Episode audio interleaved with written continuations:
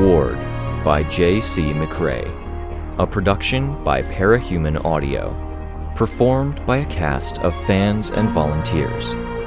Please visit parahumanaudio.com to learn more. Thank you and enjoy.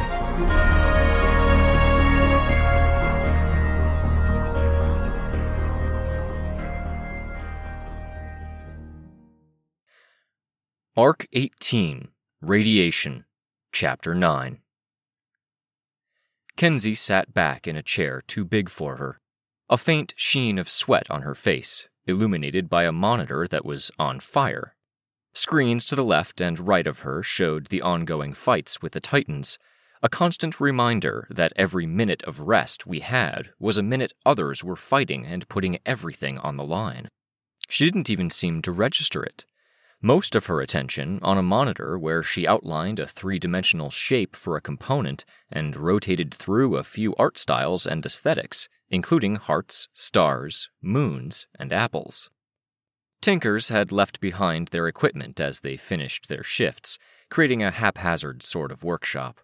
Kenzie's contribution was setting up a variety of monitors in addition to the screens that were already there.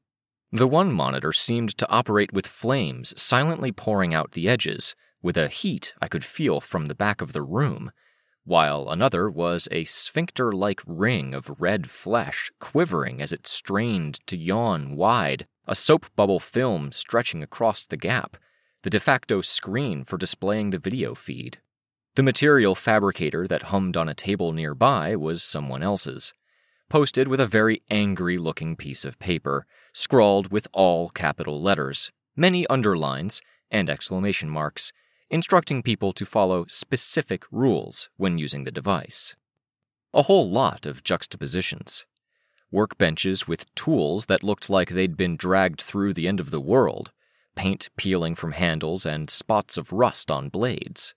There were crosses and religious icons stuck in the piles, and then tinker stuff just laying there often gleaming, bright, and free of dust and tarnish for the most part. Even the stuff that was damaged wasn't damaged in the same worn down way. Clean, almost alien holes pockmarking the surface of a segment of gauntlet, sharp cuts in metal, and scuff marks that made it look like metal had been dragged across an abrasive surface with a force even a moving car might not have accomplished.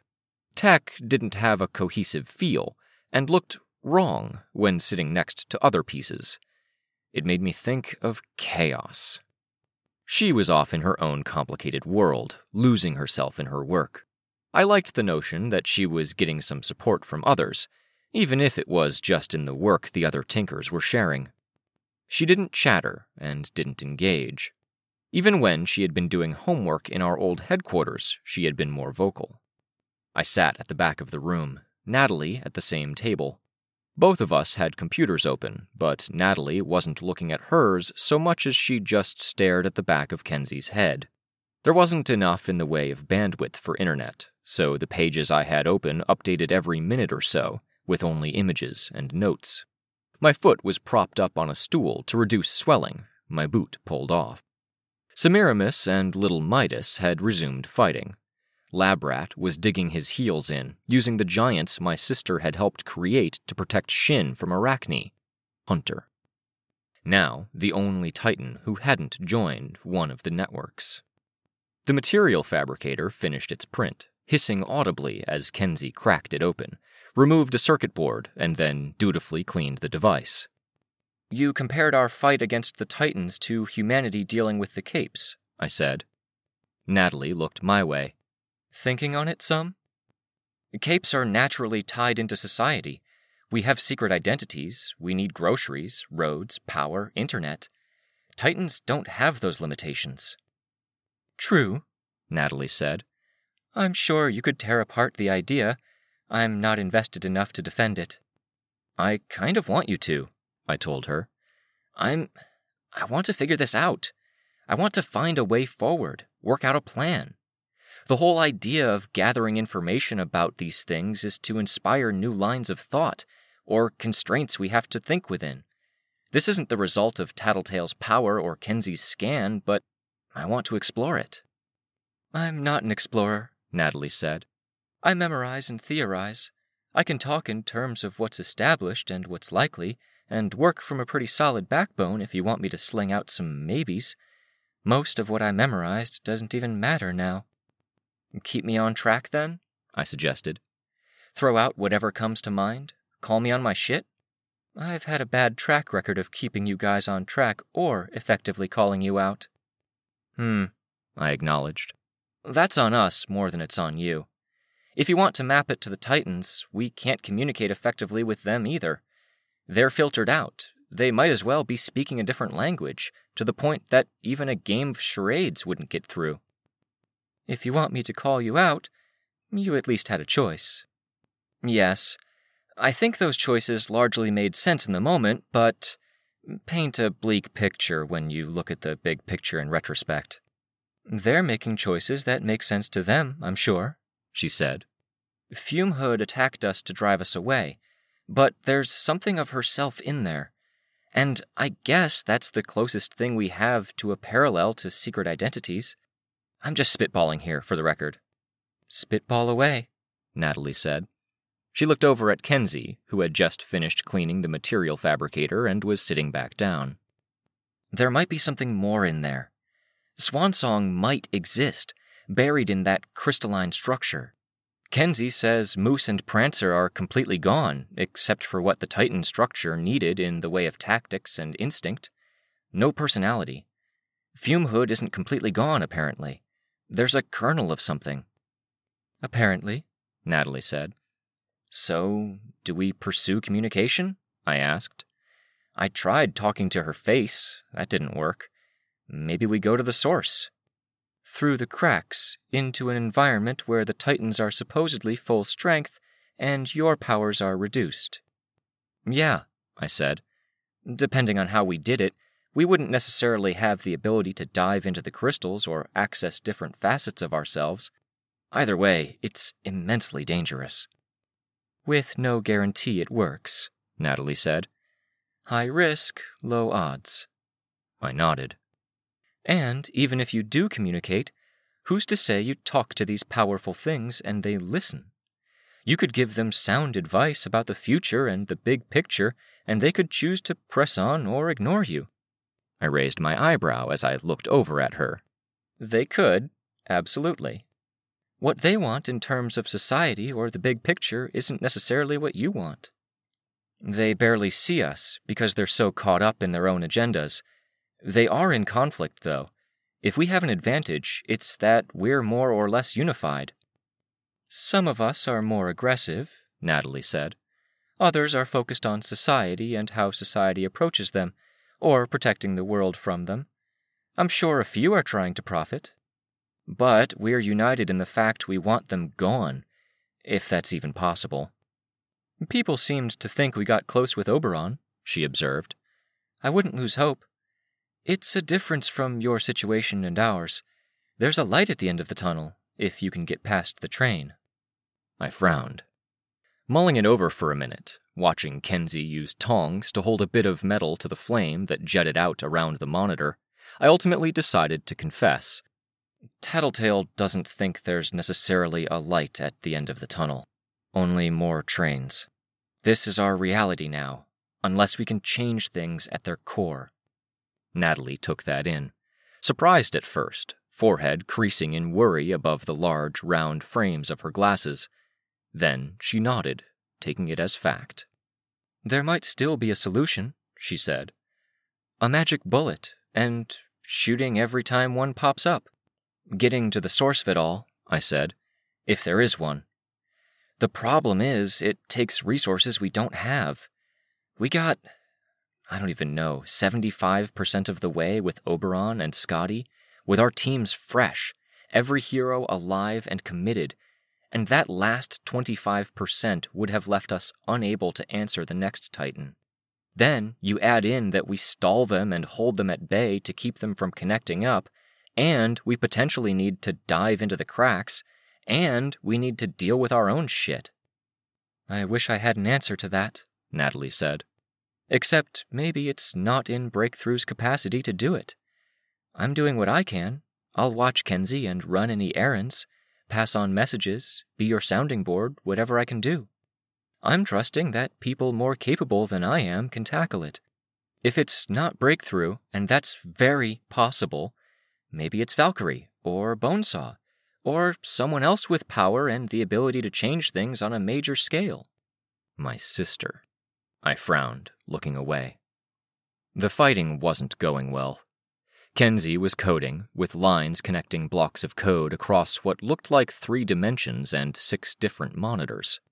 The monitors on her far left and far right showed the encounter against Titan Ophion, Mr. Bao.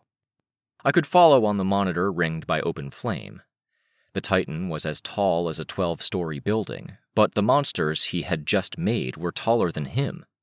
They surged forward on limbs that were still mutating, one covered in brightly painted blisters, and the other narrower, leaner, and meaner. The lean one didn't seem to take any meaningful damage from any incoming attacks, while the blistered one had pockets of fluid or gas that popped every time something struck it, bogging down the battlefield. The camera showed the bodies of the capes who had been caught by the first surprise blast of liquid. For each and every one of them, their flesh was melting off at the arms and legs only, with bones showing. Their mobility was limited, with only a few people able to use powers to try and get away. The needles skewered them, appearing from the ground and carrying them up dozens of feet. I felt like I could throw up. Old sensations were boiling up, along with memories. I saw Kenzie turn her head to look, staring at the scene. Kens, I called out, feeling weirdly protective, even though there was no way this could be as visceral to her as it was to me. She turned to look at me. You don't have to watch that. You could turn off the extra monitors. The monitor is hooked up to power. If it's burning, it's making everything work a bit faster, she said. Can you change the channel? It just seems like a lot of extra stress. I can deal, she said, glancing back at the monitor. I'm just going to focus on tinkering. I only have 30 minutes. Need anything? Tinker friendly snacks? Drinks? I kind of wanted a distraction. No, thank you. I appreciate the thought. She hunkered down over her work, putting a device together. Reaching up, she pulled the sphincter screen down, popped the film with her finger, and cinched the sphincter tight to hold a tool where she needed it. Meaning, leave me alone, I interpreted, no longer raising my voice to be heard fifty feet away. Yeah, Natalie agreed. I'm not good at leaving things alone, I said. No, you are not, Natalie said. I'm too good at leaving things alone. I think that was why your mother wanted me involved in your project. If things had played out differently, she would have pushed me to do things to influence you. You were right in our first meeting. I might not have called her out on it if you hadn't made it absolutely clear from the start. Even then, you had to see it, I said. Natalie nodded. Sorry. I never really saw that in reality before. Only in movies, and that was something else. Kenzie picked up a device with a pad that seemed to lock to the skin between her ear and hair, with a band that went a quarter of the way around her head. A camera eye, like one of the ones that had once encased her hair buns, was mounted on it, roving around. She wasn't wearing her hair in buns anymore, I noted. She hadn't as much since joining the tenders. Her hair was in glossy kinks, parted at one side, and used pins on both sides to help stay tucked behind her ears. She had grown up a hell of a lot in just the two months she'd been with us, and I felt like that was a bit of a failure on my part. She used the eye to watch more screens, finished putting together a second, and used that to watch the ongoing battle. Assuming you can communicate with them, Natalie said, and assuming they don't ignore you, what do you say? Help? aren't they? Work with us. We can do more if we're coordinating and not struggling to survive them, too, while on the same battlefield as them. If Fumehood is in there somehow, is it possible she's trying, but she doesn't have the capacity? Natalie asked. I talked to Carol once about parahumans and how it's hard for them to retire. You can't just turn it off. What if they can't hold back? I shook my head. I don't know. If she's in there, it would have been done already if it were that easy, Natalie said. At the very least, we need her to not try to connect to other Titans Oberon, Scotty. Fuck. I could see on the screen that the fight against Ophion was going worse now. Five monsters with a scale dwarfing most of the old Endbringers. I pulled my phone out of my pocket, checking it had power. Still the one half bar of service.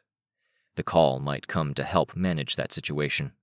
If not a call, then a knock on the door. Could be an imperative, Natalie said. You're driven toward conflict. They're driven to connect.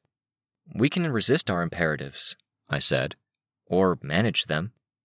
She says, with a twisted muscle in her foot, a bullet wound in one arm, a burn on her hand.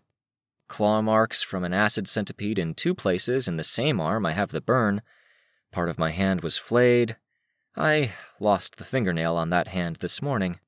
Natalie shuddered. Chemical burn at my hairline, I said, tracing the area on my scalp. It was still tender. Noticeable? Yeah, but it'll heal, or you can comb your hair to cover it up, Natalie said. I'm guessing. Before I met you guys, the only times I had to get the first aid kit out was to tweeze out broken glass from my foot. I don't really know about recovery times or what something like that looks like a year from now. I sighed. I heard creaks on the stairs behind me, and I twisted around to look at the closed door to the upper level. Using my force field, I opened the door a crack.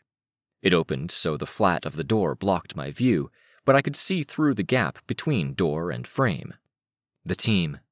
Rain came up the stairs, costume on, mask pulled off. Sveta and Tristan behind him. Hi, Kenzie greeted them. She was in the process of milking the stem of the sphincter thing, which was as narrow as a finger. Fluid oozed at the aperture. What the hell is that? Tristan asked. Screen, Kenzie said, hooking fingers inside the thing and prying it open. The ooze at the aperture stretched to a thin film, which flickered and then consolidated into a clear image. See? Oh, I see, Tristan said. Is this a new direction you're going? No, gosh. I wish I had the free time to dabble in organic cameras and screen technology, but I really don't. Thank God, Tristan said, clapping gauntlets together in a praying gesture, raising his face to the ceiling. Sorry to make a commotion as we come in, Rain said. Can I share your workshop? I don't need much space. I don't mind commotion. It's not so lonely, Kenzie said, spinning around in her chair to face us, wiping at her hand with a tissue. Just so long as it's not constant distractions like you asking me questions, I'm rushing to get stuff done. As for sharing, I only have the workshop for six more minutes, though. I requested a 15 minute block of time, and I have the next time slot, Rain said. You can stay and keep doing what you're doing, and I'll just take up mm, half of one of these long tables. Oh, crap, okay, Kenzie said, turning around, hitting buttons, and turning off machines. Wait, why are you? Because I was shutting down and rushing production and getting ready to pack up, she said. But if I can keep going, I don't want to stop it now, she said. Jesus in hell, that flaming monitor thing is hot, Rain observed. Kenzie and Rain continued their back and forth, while Tristan pulled over a chair, and Sveta pulled her lower body apart, seating herself on the stool without requiring me to move my foot. I could feel some touches here and there, but not as much contact as I might have expected to have with my foot stuck in my best friend's midsection. Can you raise it? I asked. She scooted a bit closer to me without getting up from her seat, tendrils pressing against the ground to lift up her body and the stool. Tendrils found my ankle and calf, becoming a sling that felt a bit abrasive around the edges. Even those edges folded back and away. Thank you, I said. Tristan leaned over the table, heavy armor on a table that looked like it was made of wooden door with legs tacked on. It creaked precipitously. I've been thinking about how that went. Badly? Sveta asked. We're not talking about how Tristan's doing, then? Tristan went on, leaning over the table with bright eyes in the fairly gloomy workshop space, a serious expression and a tone like he was ready to dive into this. It reminded me of one fight that Byron and I got in. That I got in, really, against Paris. I didn't give Byron much of a chance to participate. It went badly then, too. The kind of bad where you kick yourself after, because you know you could have done better. Could we? Sveta asked. I mean, I made small mistakes, but. Big picture, Tristan said. Big picture, we each did what we do best. You made bridges and kept buildings from falling down. You supported things. Victoria and I kept our strongest capes in the fight and evacuated people. Rain has limited powers after last night, but he's a walking toolkit, and he helped keep people safe. It feels like we went into it emotional, tired, and raw, Tristan said. We lost sight of broader objectives. I was just talking to Natalie about broader objectives for next time, I told him. I don't want to dwell on what happened last time so much as I want to make sure we have a game plan for next time. Some of the others were talking about their own plans, Sveta said. Some power interactions, some tinker devices. Someone mentioned a bomb. There were bigger plans, but I think everyone's thinking about things. Okay, wait, Tristan said. Before we brainstorm on that stuff, I want to say, I don't want to let go of the Paris thing. The last fight we had? I asked. No. Look, we fought him more than once. First time, we went in raw. Phrasing, Rain commented. He was a few feet behind Tristan. Uh-huh, seriously, Tristan said, without much humor. We were. I was emotional, rushed. Teamwork fell apart. He got away, and he went on to hurt others. We didn't get access to him again for a little while after that. Second fight. He sighed. Tragedy, Tristan said, dropping his eyes. He looked at Natalie. The day I tried to murder my brother. Spur of the moment call I've regretted every hour of every day since. Is that why you're entangled? she asked. With your brother? No. I tried to murder him because we were entangled. But also because all that energy and rawness from the first time was exactly what we were lacking the second time around. I was burned out. I felt like I had no freedom. I didn't have as much I was passionate about in life. Family was distant, Byron had his own thing, and my boyfriend. A pause, a moment of reflection. I glanced at Sveta, hoping for a hint as to what was discussed in the conversation I'd missed. Nothing in her expression. If I were a different person, what we had would have been perfect. Now, I'm a bit of that different person. Part of what I took away from it was that fighting when you're low and fighting when you don't feel you have as much to lose is really fucking dangerous. Not just for yourself. I could, through the sling of tendrils that held my foot up, feel Sveta tense and adjust internally. Would it have been better to let Paris go? I asked. Considering what I ended up doing, yeah, Tristan said. He would have hurt others. He's a violent bigot. He might have taken lives. I know, Tristan said. And people might have stopped him. I was saying something similar to Victoria earlier, Natalie said. The onus isn't on this particular group to handle the crisis. It's okay to back down and let others be the heroes and heroines. What if the only way forward is if everyone is striving to be the heroes and heroines? I asked. I wanted to lean forward like Tristan was doing, to punctuate my statement instead of leaning back in my seat, but Sveta had my foot. It's like playing the lottery. Buying one ticket is insanity, but buying a thousand tickets gives you a thousand chances. Buying lottery tickets is still dumb, Natalie said. That's not my point. My point is that each group that's digging deep to try and find the resources, ideas, or possible solutions is one ticket. I don't feel like we can relax like that. Not relax, Natalie said.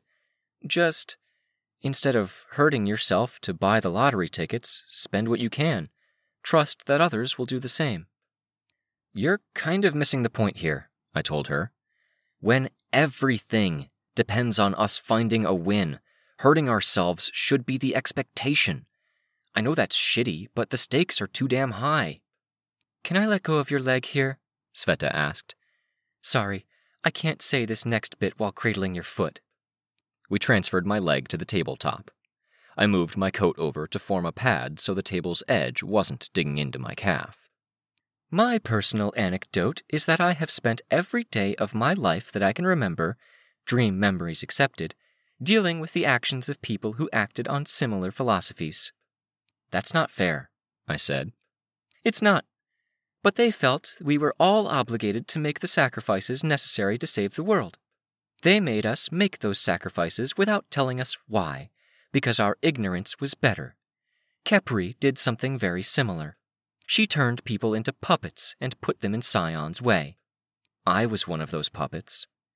So was I, Victoria. So was Tristan. So was Kenzie. We weren't put directly in the way, but we were pulled into it. The difference between Cauldron and me is that I'm volunteering. I'm acknowledging the reality. I'm putting myself in the line of fire. I'm not going to twist anyone's arm to ask them to do it. If any of you feel like you can't do it, I won't hold it against you. You might, Sveta said. I know you. You'd make the judgment, but you wouldn't act on it. I frowned. I would too, she said. I know you'd make that call for yourself and yourself alone, but it's not a huge leap to expecting others to. It kind of is, I said. Okay, fine, I'll clarify. It's not a huge leap from feeling that way to subconsciously acting on it. It's the same kind of thinking to what motivated Cauldron, and it's really disquieting to think my friend can get so close to being that kind of a. monster?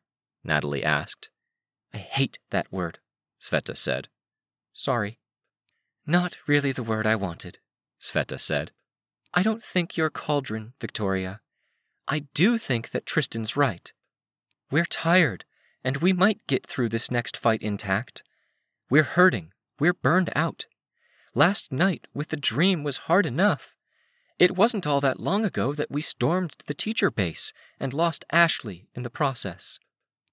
When I talk about what happened in the second fight against Paris, I'm not making excuses, Tristan said. I'm saying we do awful things if we lose focus at the wrong times. I want that focus moving forward. I want a game plan. I want teamwork. And if we're going to make necessary self sacrifices to step onto this battlefield, then let's make sure there's a point to it. I could hear the conviction in his tone, and I could see the concern on Sveta's face at that conviction.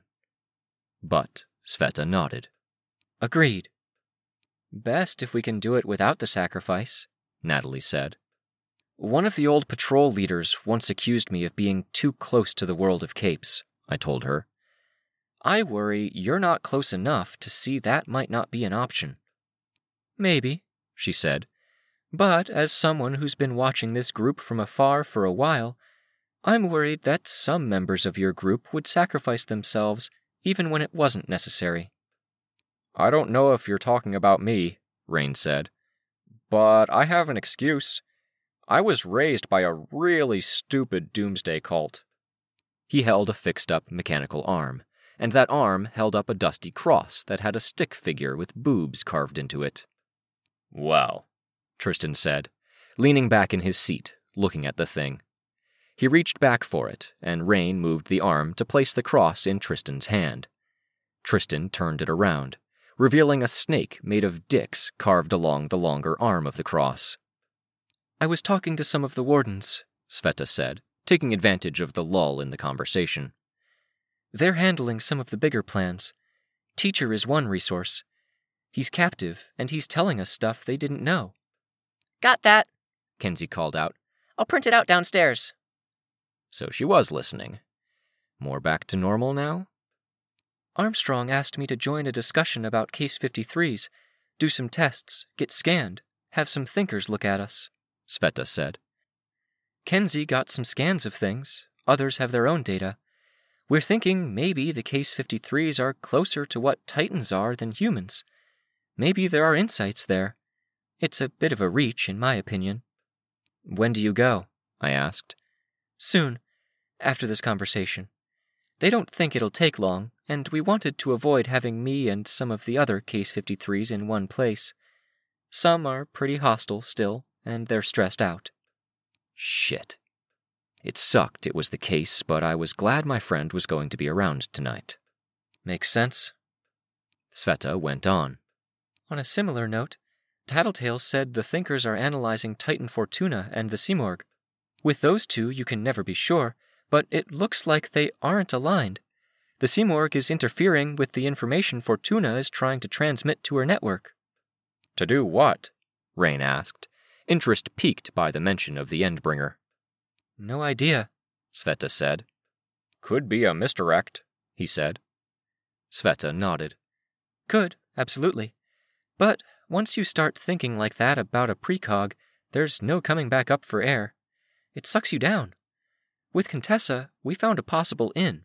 A weak Case 53 that thinkers couldn't see clearly.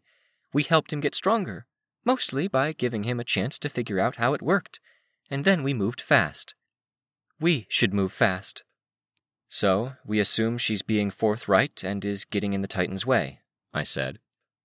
Dauntless is fighting off any of her Titans that try to get close to her, so they can't connect or do whatever Moose and Prancer did. Some of the Wardens are going to see what they can do to make him stronger. That's insane, Rain said. It makes a dark kind of sense, Natalie said, meeting my eyes. When you're dealing with things this powerful, you make concessions. You guess who you can trust and work with that. And us? Tristan asked.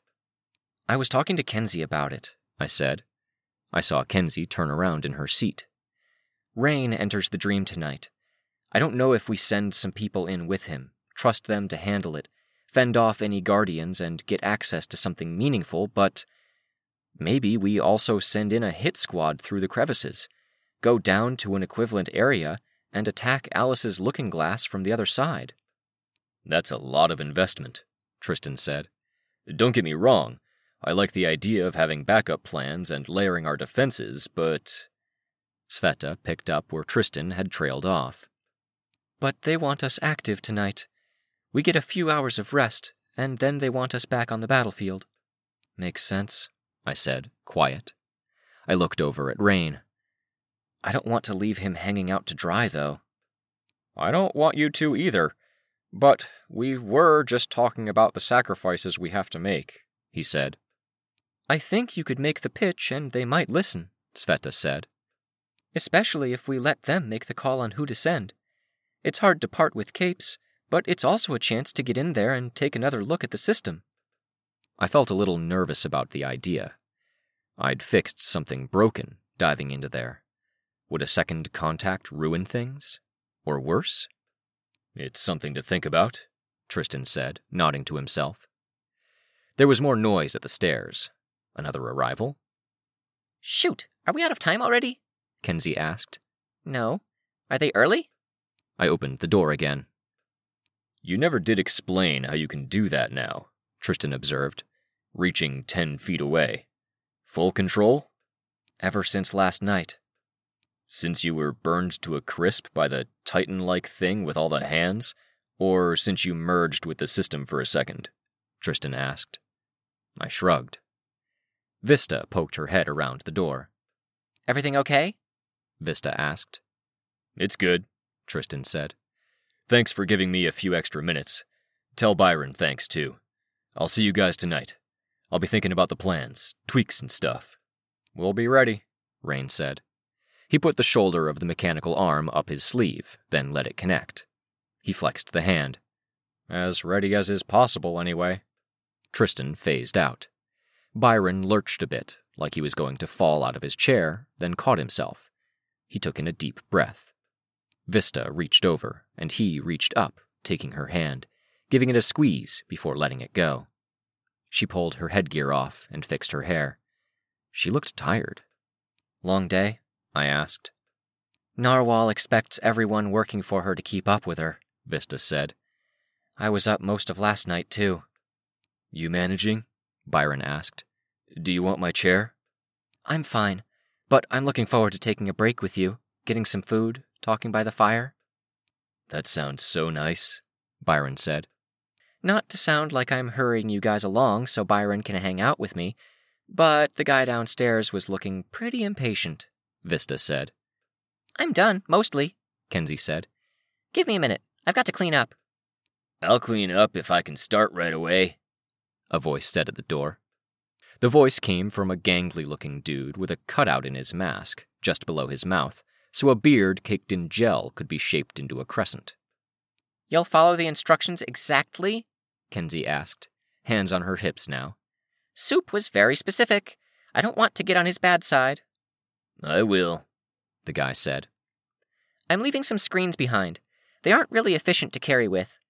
And there's a visualization socket. You can plug any data device in and it'll visualize every bit of data you've got. All pictures, all models. Can I get to work? Okay, Kenzie said, smiling. She winked. Check it out, though. I will. He grabbed boxes from under the tables and began unpacking them before Kenzie was fully done. She gave a box of Tinker stuff to Rain to carry, then gave me another. As a group, we filed out, down the creaky wooden stairs, past the lower level where Tinkers with heavier gear that wouldn't make it up wooden stairs were working, and into the cold evening. Kenzie was still putting on her winter jacket as she stepped outside, and I gave her a hand, tugging the collar behind her neck up into place. I missed your name, I heard Vista. Natalie, team lawyer. Natalie, yes. I remember the team lawyer thing. You were there when we consigned some prisoners to the prison world. I was. Thanks for backing these guys up. They're some of my favorite people. I can't do much, Natalie said. Most of my expertise is legal. You never know, Vista said. I was talking to Golem, a teammate of mine. He was there when Gold Morning kicked off. It was a person without powers who stopped Jack. I remember reading about that, I said. Didn't stop Gold Morning, Rain said. No, Vista said. But everyone has a role to fill, even just the fact that you're here and you're clear minded and hopefully not freaking out too badly. Not too badly, Natalie said, her voice dry. That matters, Vista said. I hope so. I just. I was going to lose my mind sitting in a sea of white tents with other evacuees, listening to the hum of the heater and waiting to see if the world ended, Natalie said. If I'm here, maybe I'm useless, but that's not the worst thing in the world. There's space. I don't need a lot. I was in one of those seas of white tents a couple of hours ago, Vista said. I wouldn't want to while away the hours then there either. We reached the crossroads just a bit down the path from the workshop. We stopped. I'm going, Sveta said.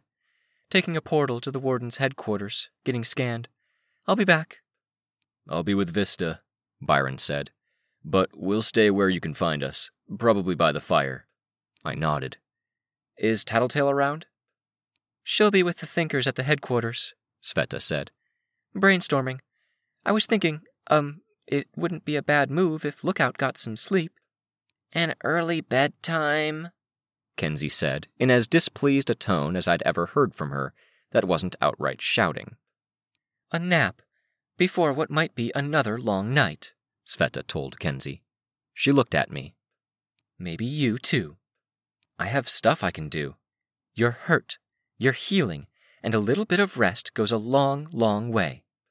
I frowned. Clear your mind, Sveta told me.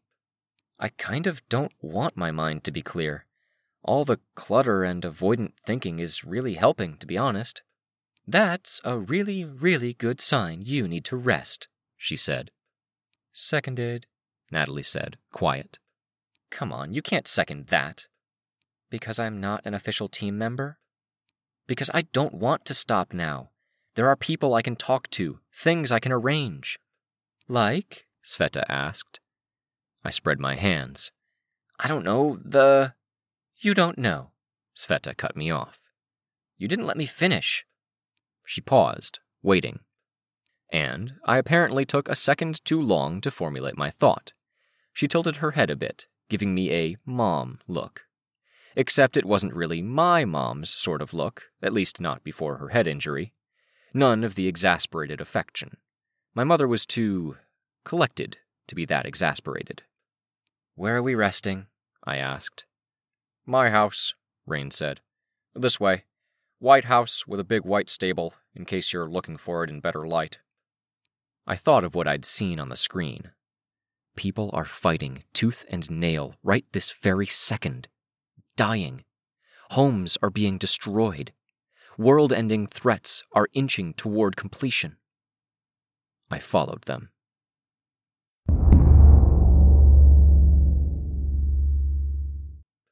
Uncomfortable dreams stirred me from my nap. I looked at the clock. I'd had my eyes closed for what felt like seconds, but I'd dreamed. Sveta's coat was hanging on the peg by the door. Lights were on elsewhere, in a room I couldn't see from where I slept, and I could hear the low murmur of conversation. I slept on Rain's old couch. Across the room, Kenzie was curled up in a love seat, blankets piled high over her, headphones on. A phone screen glowed, but she didn't look at it. A projected figure sat by her. A man with dark brown skin and no face, a book on his lap, like a ghost. From the headphones she wore, I imagined it was a book on tape, reciting from whatever he was supposed to be holding. We were all just trying to deal. I felt the disorientation of going to sleep in the dark and waking up in the dark, I could see a number on a radio or device above the television, reading 920, and for a moment I couldn't figure out if it was evening or morning. But there was other disorientation, other unease. I put my hand out, a force field hand, and it felt, without tactile sensation, but with an awareness that wasn't human, like it was unsteady, uneasy. Like if I could sleep, if I let my guard down, I'd lose it. I focused for long minutes on steadying it, getting it even again, until I felt comfortable with how it would move if I asked it to move. Then I exhaled. In roughly an hour, Rain sleeps. I could get up right now, and the others would tell me if we were good to go. Capes without powers in the dream world, functioning inside Alice's looking glass, digging into the systems spelunking into the crevice to access the crystal from the side closest to our world, or being told by the wardens that we had to go fight a titan, that we can't spare the manpower. In a way, I hated every answer. There was a security in every answer. Why was it so much easier to think clearly with a head on the pillow when we were furthest from being able to handle those crises that came to mind? I touched my hair where I'd been touched with a brush of gas. A wisp of the more noxious stuff must have seeped in through the mouth of the force field, touching the top of my head. It still stung. I was in the midst of gathering up my energy, ready to throw off warm covers and face unpleasant reality, when my brain slipped a gear. Natalie, as a member of the team, a mental image of Natalie in the dream room. I used flight to get free of the covers, wincing at the momentary pressure of heavy fabric on my foot. I floated into the other room so I wouldn't make the floor creak. Didn't matter. I had just reached the massive kitchen with its central stove when Kenzie appeared behind me. I put my hand on her shoulder.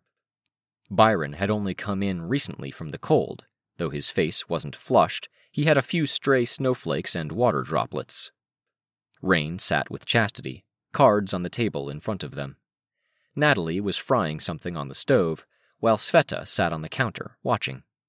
It smelled like hash browns. I have a suggestion, I said. It might be too late. It might cost me respect with.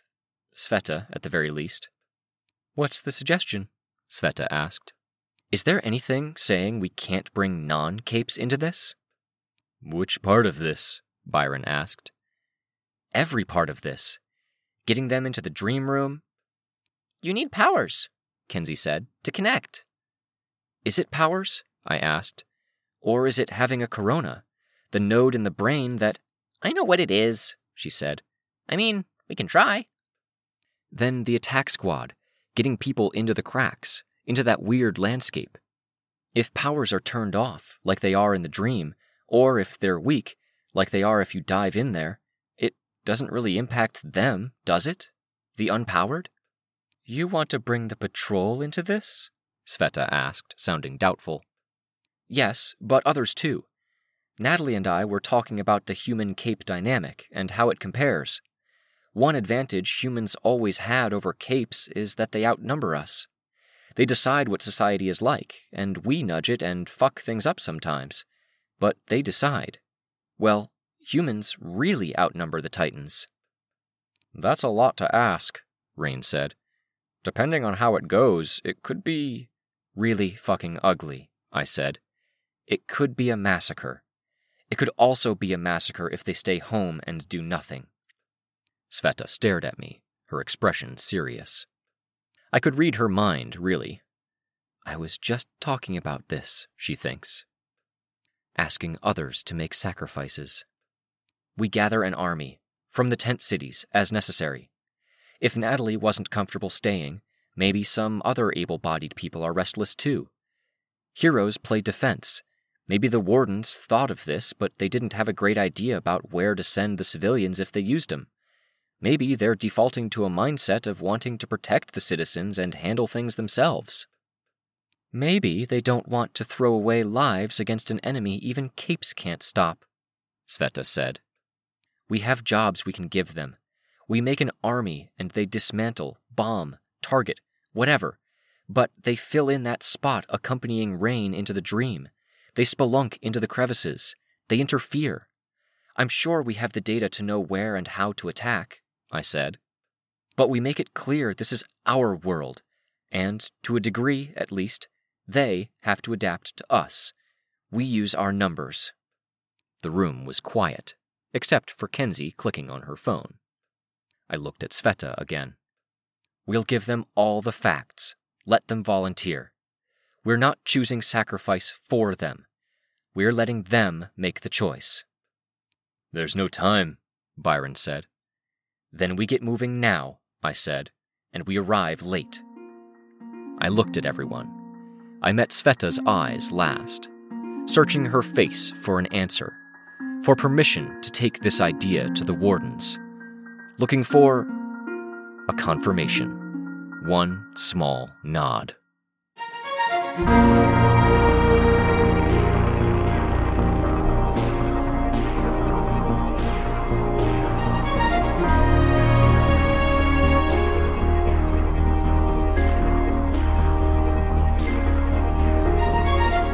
This was a production of Ward by Parahuman Audio.